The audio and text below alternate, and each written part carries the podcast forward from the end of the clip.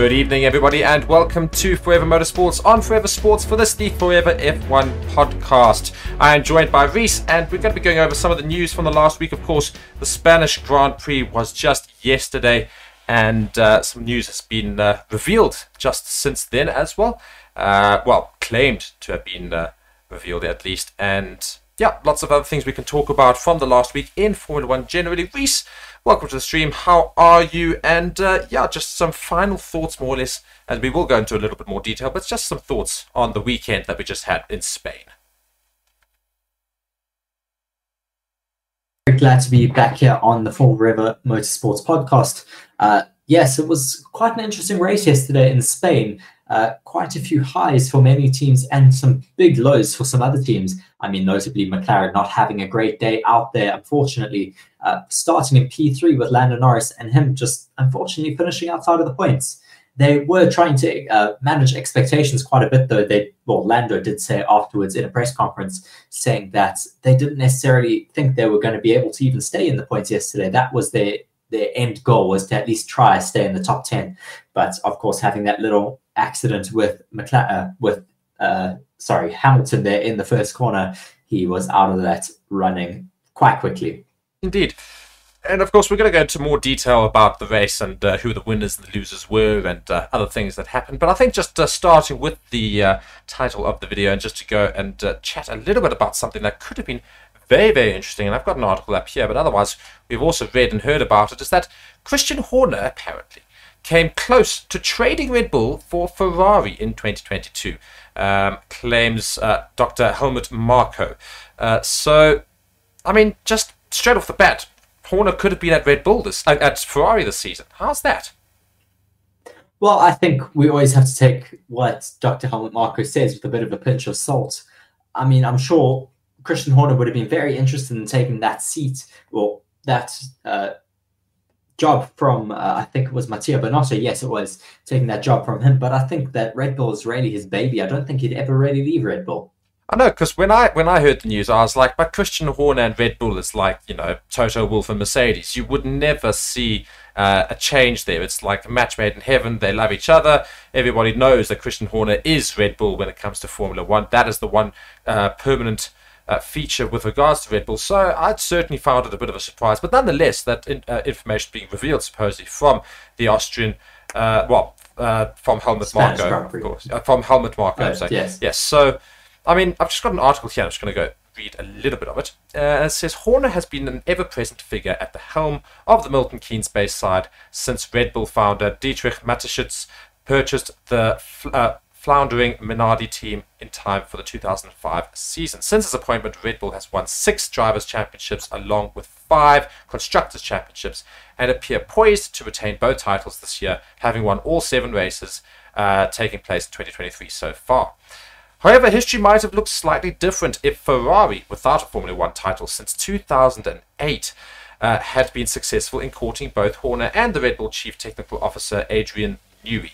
Uh, speaking to uh, Sky Sports Italy, um, confirmed, uh, sorry, F1's most successful ever engineer confirmed in a recent interview with Sky Sports Italy that he has received multiple offers from the prized Italian mark, uh, marquee in the past. And uh, this is Adrian Newey, I believe, uh, speaking now says, I was very tempted to go there, being Ferrari. In the past, it's a legendary brand, Newey explained. They contacted me in 1993, I think, and then in 1997 when I went from Williams to McLaren. And that was a difficult choice. At the time, my children were very young and I didn't want them to change schools. If I had gone to Ferrari, I would have had to move to Italy and it would have been very complicated. This has had an impact. Nonetheless, we move straight all the way down to the fact that Marko has revealed uh, that the same process occurred when Ferrari became interested in hiring Horner at the end of last year to replace the outgoing Matteo Binotto. They also approached uh, Christian Horner. And he says, It took me another whole night to convince Horner to stay at Red Bull, the 80 year old added, and it cost us millions more. But Horner stayed and has since stated that he can't foresee himself ending up leading another team in F1 beyond Red Bull. So, what do well, you make of that? I mean, he's getting paid an absolute fortune, I'm sure, by Red Bull to stay there every year uh, he is, as you say, kind of the lifeblood there of Red Bull. I mean, he's been there since the beginning. He's been running that team really just like a, another child to well, in his family, really. Him and Geri Halliwell do have a few children, but Red Bull, I'm sure, does take up most of his time during the year.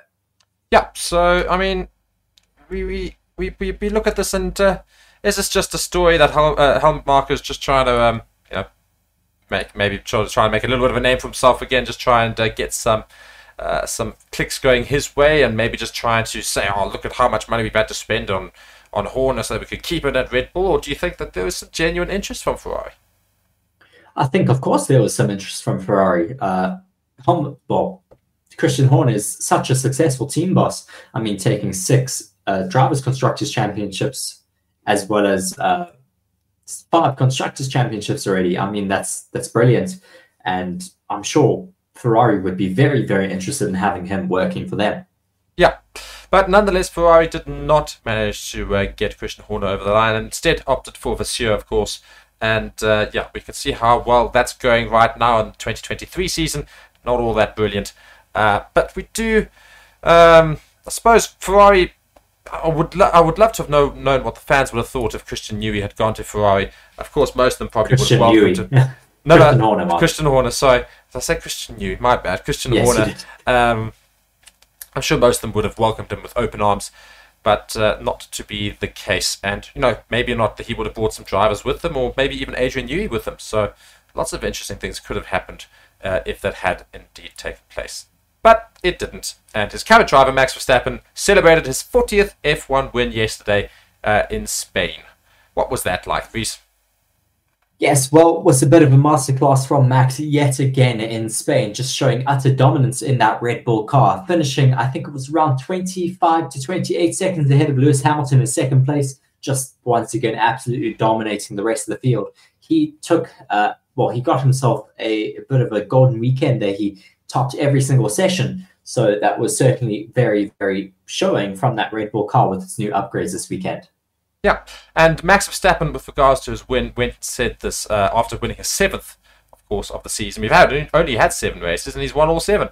And he says, "Yeah, good race that. Uh, it's a big pleasure to drive with a car like this. A win here, it's incredible." Meanwhile, his teammate, of course, Sergio Perez, started all the way down in eleventh place and finished in fourth. How was his race yesterday? Well, Sergio had a bit of a recovery race ahead of him yesterday, starting in 11th, as you said.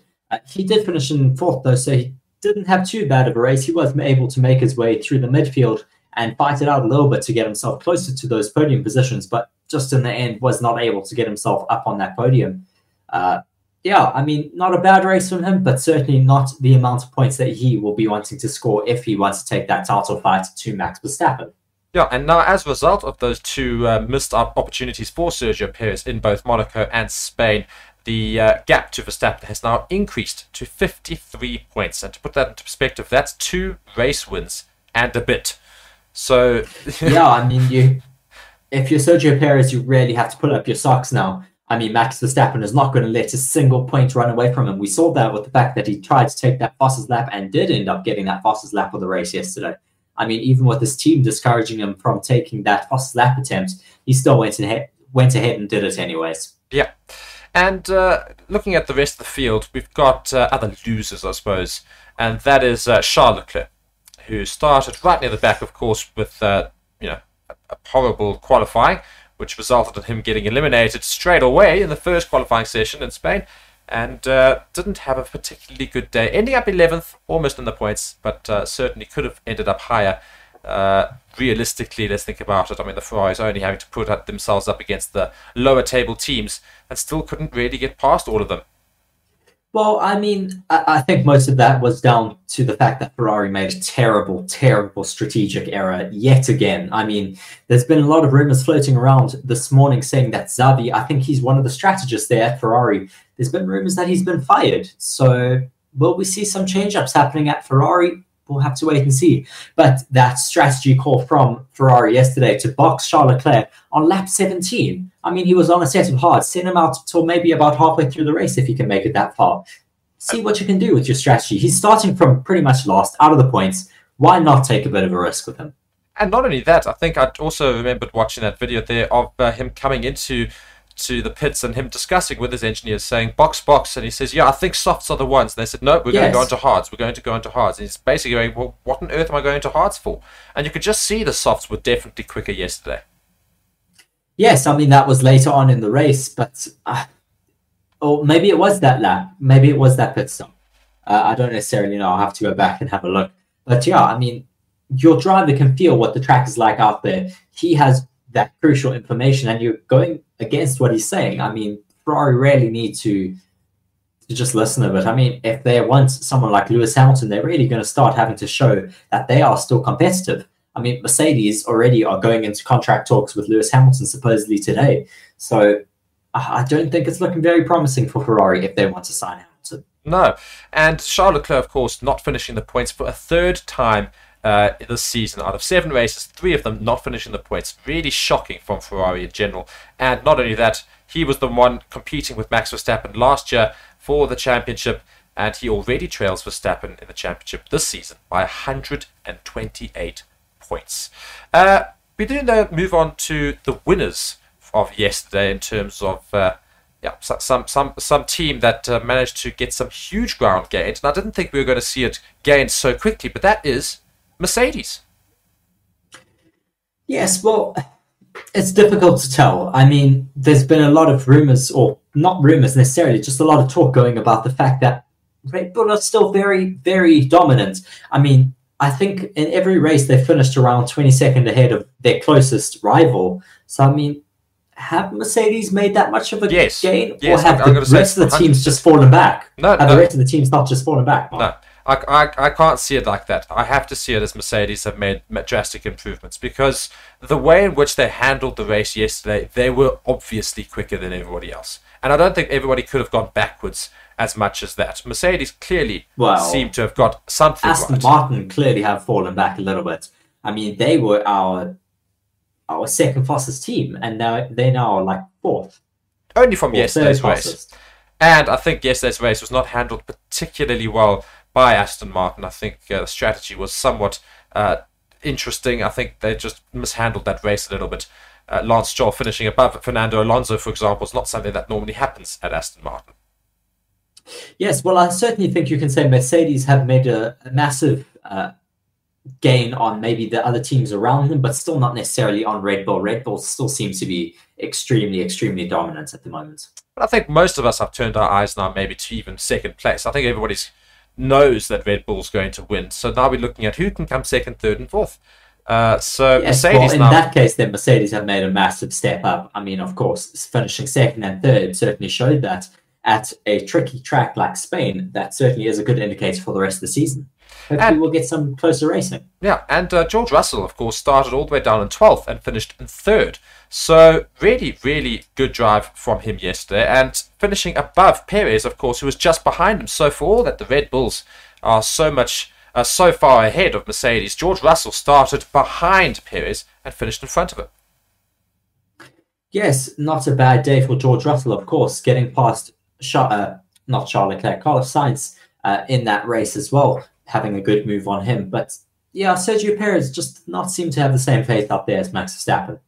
But Sergio Perez and uh, Red Bull had such great pace in the first four races and then only started dropping off Perez after that a little bit. So maybe Max Verstappen is able to get that Red Bull across the line in a fantastic, fantastic time. We know how good of a driver he is, but that uh, competition with uh, the second driver, of course, being Sergio Perez and Red Bull and the rest of the grid, may be looking a little bit more even after yesterday.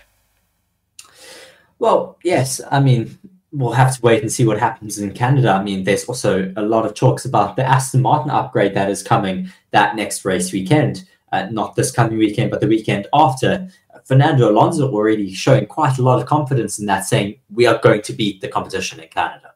Yeah, and of course that would be Lance Stroll's home race. And I think let's just chat very, very, very shortly on Lance Stroll the fact that he finally, finally rocked up to the party for Aston Martin. I grant, not brilliantly, but still rocked up at least, beating his teammate Fernando Alonso in both qualifying and the race for the first time this season. The only time he's properly got points for the team after actually putting a half decent drive in yesterday.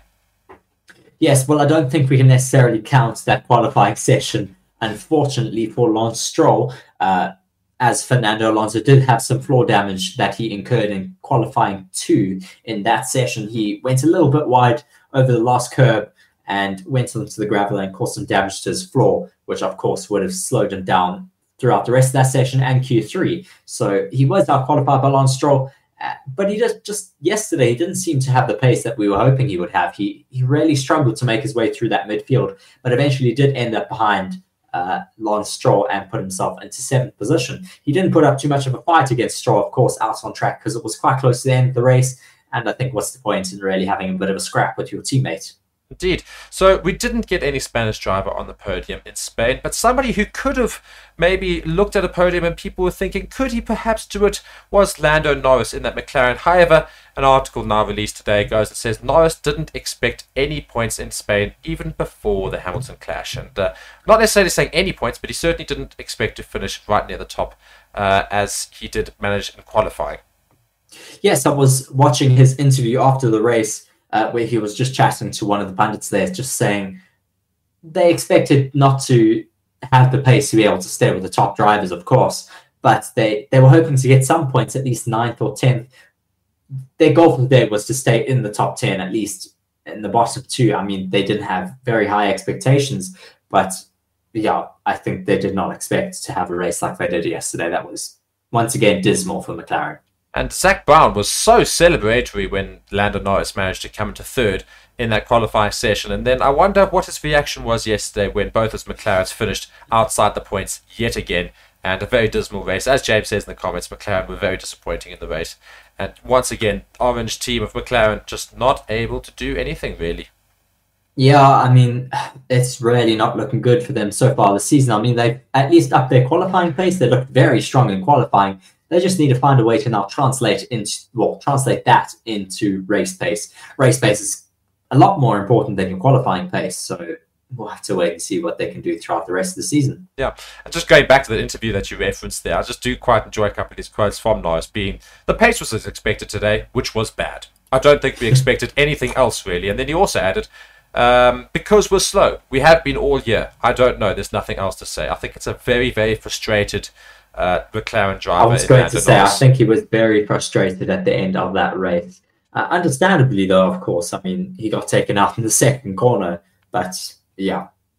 And uh, speaking of that corner, let's go back to that first corner, though. And Christian Horner going having a comment there with regards to George Russell, who, of course, uh, made massive ground in that first lap as a result of him basically going off the track into that runaway zone and uh, a small incident occurring with Lando Norris and Hamilton and all the drivers there, slowing them all down and allowing George Russell to get far ahead of the rest and make a big gain on all the drivers ahead of him. It says George Russell was not penalised for cutting that first chicane in the opening lap of the Spanish Grand Prix, but Christian Horner says the Mercedes driver managed to get away without receiving a penalty. Russell held off Sergio Perez to take third place at the Circuit de Barcelona, Catalunya.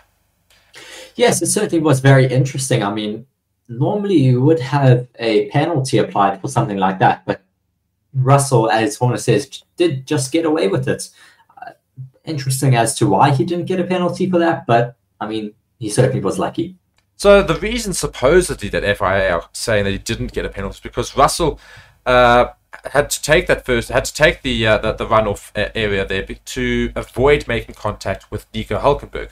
So he went around the two cones at turn two, which was the FIA said was mandatory for a car that goes off at that corner. So supposedly he followed the rules, but he did gain a massive advantage as a result, and that's the whole point of those runoff areas. You're not supposed to. So, well, that makes it sense then. At least, um, at least he was fully following the rules there. But we don't want to see drivers doing that and making up so many places. They shouldn't be allowed to do that. They need to make their passes out on track. If you do go through the runoff area and gain places, you should be well. It should be mandatory to hand those places back and return to your original position. Yeah, and uh, Christian Horner speaking to Sky Sports F1, he said he, being Perez, lost out in the early laps. He didn't have a great start. George managed to get away with running off the track, not getting a penalty for that. I think that was the difference at the end of the day. Checo's race was getting stronger and stronger in the last stint. In particular, he was coming back very strong. There was just not enough laps to get on that podium, which Russell, of course, claimed. And uh, Russell, speaking on the incident, he said, I got a bit squeezed. I made a decision because I knew there were two cars on the inside of me, and I knew if I was going to keep it, I was going to come together with Hulkenberg. I knew it was him. I came out behind him, and no advantage was gained. So, eh, I, I, think advantage was gained because, of course, Hulkenberg also managed to get past that uh, little scrap and scuffle. But uh, nonetheless, certainly, as Christian Horner says, got, got away with it, but can't exactly rue uh, on that decision. The decision was made, and he did, as a result, take advantage. And that's ultimately what a race driver's got to do take advantage of the situation. Yes, of course, you're going to take any position that you're able to gain, of course. Uh, he was, as we said already, very lucky not to take any penalties from that. Uh, but yeah, I mean, as we said already, there's a lot of winners and losers from this race. Uh, Williams, once again, though, really not showing any pace out there on track, being yet again the slowest car, finishing in 19th and 20th again, I think. Uh, no, not 19th, 16th and 20th. Alex Albon managed okay. to finish a little bit further up. Landon I knew Norris, that they would have finished last, though. Yeah, no, Sargeant, so Sargeant. that's a given at this point. Logan Sargeant finished in 20th. Valtteri Bottas in the Alfa Romeo was also a little bit slow yesterday, finishing in 19th. Mm. Kevin Magnussen. interesting because sorry, yeah, interesting because the Alfa Romeos also had some very good qualifying pace. Yeah, and also, I mean, Guan Yu Zhou had a fantastic race yesterday. Uh, yes. that Alfa Romeo. I mean, finishing in ninth, he finished in the points, and he, I mean, he was a the joy to watch yesterday. I thoroughly enjoyed watching him uh, battle it out with so many drivers in the midfield. He was uh, certainly the centre of attention for quite a while, and him and Yuki Tsunoda had quite a bit of a spat there, uh, the Asian battle there uh, between the Japanese yes. and Chinese driver he made it very exciting yesterday for sure. Throughout the the majority of the race, we were following alongside him. He had some great overtakes, and then of course that overtake, well, attempted overtake on Yuki Tsunoda. Just talking about that incident there a little bit, Mark. I've watched it back a couple of times, and I agree with Tsunoda. He doesn't deserve a penalty for that. It was quite harsh, unfortunately. There and, was still enough space for another car out there on track. Yeah, and you know, as I said, um, uh, as I said during the stream at the same time, I said it was not too dissimilar to Max Verstappen and um, Carlos Sainz in that opening corner. Max Verstappen did a very similar thing to Yuki Tsunoda. Uh, gave a little bit more space than Tsunoda did, I grant, but did a very, very similar sort of maneuver. And Max Verstappen obviously didn't get penalised for it, which we think is the right decision. It's just defending your line. I think Tsunoda did the same thing, as you say, and it is quite a harsh penalty, and the only penalty of yesterday. Yes, I mean, it was extremely harsh. We saw him after the race looking super, super dejected. I've seen some pictures of him just looking so, so upset there in the paddock, just sitting down and having a chat to one of his physios. I mean, I don't blame him. It's it's been a tough day, a tough day out there in the car. He's done really well, finishing the points, and then been given a penalty at the end for not necessarily driving dangerously at all. Yeah. Uh, James just saying in the comments, your thoughts on the lack of safety cars, incidents, and penalties at the moment. Is down to the cars, the skills of the driver lineup, cost cap fears? Just very, very weird. What is it down to, Reese? Well, I mean, I think it's a type of track. You don't have walls as close as we have at street circuits, of course, where we do see quite a lot of retirements and safety cars. Saying that, though, we didn't have a safety car in Monaco last weekend. I think these drivers are feeling a lot more confident in these cars, of course, being the second year of these new regulations. These cars should have a lot more downforce as well, with them using the underfloor to create downforce. So I don't know what it's necessarily down to. I mean, it's it's not necessarily a, a science uh, as to when we have crashes and when we don't. It's really down to if drivers can hold the car. I also think it's a it's a good point to, to, to, to raise the cost cap fears as well because nobody really wants to afford a crash. So our drivers not no, just being being a bit more cautious, you know, not risking it a little bit as much to try and avoid damage, and they don't want to end up in, in the wall and things, and they maybe back out of of, uh, of of defensive challenges or see a driver coming up that hit the brakes rather than the accelerator just so they can save the car and take it to the end of the race so that there's no cost cap uh, infringements uh, being a possibility. I mean, I think as a driver, you're always thinking of preserving your car uh, so that you can finish the race. But I think now with these cost caps, you are always having that in the back of your mind. I mean, as I said already on the weekend, a front wing alone costs around $150,000. That's the normal price of a luxury car, really. Uh, so you don't want to cause any damage to these cars. An engine costs you around three to four million dollars. It's not cheap at all, Formula One especially when you consider the cost cap is not that much more than $100 million. So those costs add up very, very quickly in a 23 race season. Granted, it's down to 22 now, but a 23 race season, and any bit of damage could completely affect the entire uh, cost cap scenario, as you say. Uh, Reese, do you have any final uh, uh, comments there? Just uh, James saying Mick lost his drive to his crashes at Haas. Yeah, so he, he lost a spot, I suppose, because of a couple of crashes there and infringing on the cost cap. Do you not Maybe think... Sargeant needs to have a few more crashes. I love it. I love it. Uh, do you have any final comments for us before we head out? Um, well, just looking forward to that Canadian Grand Prix happening not this weekend, next weekend. Uh, really, really looking forward to those upgrades that are coming from the Aston Martin. I mean, Fernando Alonso secretly being very, very confident for that race. He's already saying we're going to crush the competitions. That's his actual words, saying he's going to crush the competition in Canada. So I, I, th- I think that's going to be a very, very exciting race ahead of us. Yeah, and Lance Charles' home Grand Prix, having just beaten the Fernando Alonso in the Spanish Grand Prix, maybe he goes into that with a little bit of form as well. Aston Martin I don't think look. so. I know you, you. I know. I, I know you don't think so. Trust me. Not a Stroll fan at all. Uh, but yes, Aston Martin hopefully going into the Canadian Grand Prix with some form and with a lot of uh, points to prove. Mercedes doing very well yesterday. Could Aston Martin make some big gains in Canada? That's, of course, all to be found out in the next couple of weeks. Uh, we've got a couple of weeks, as we said, before that Canadian Grand Prix. It's not Oh, this weekend, week. but well, it's not this weekend, but it's the following weekend. It's effectively 13 days, so I'm saying a couple of weeks. It's almost 14 days, technically a couple, nonetheless. Uh, Reese, thank you so much for being with us this evening for the Forever F1 podcast. Guys, be sure to subscribe to the channel, like the video, and uh, let us know what you want to see in the future as well, and give us some topics to talk about next time. Uh, otherwise, we will see you in the next one. Thank you so much for me, Mark, and Reese. Uh, we're going to head out. Thank you so much. Bye bye.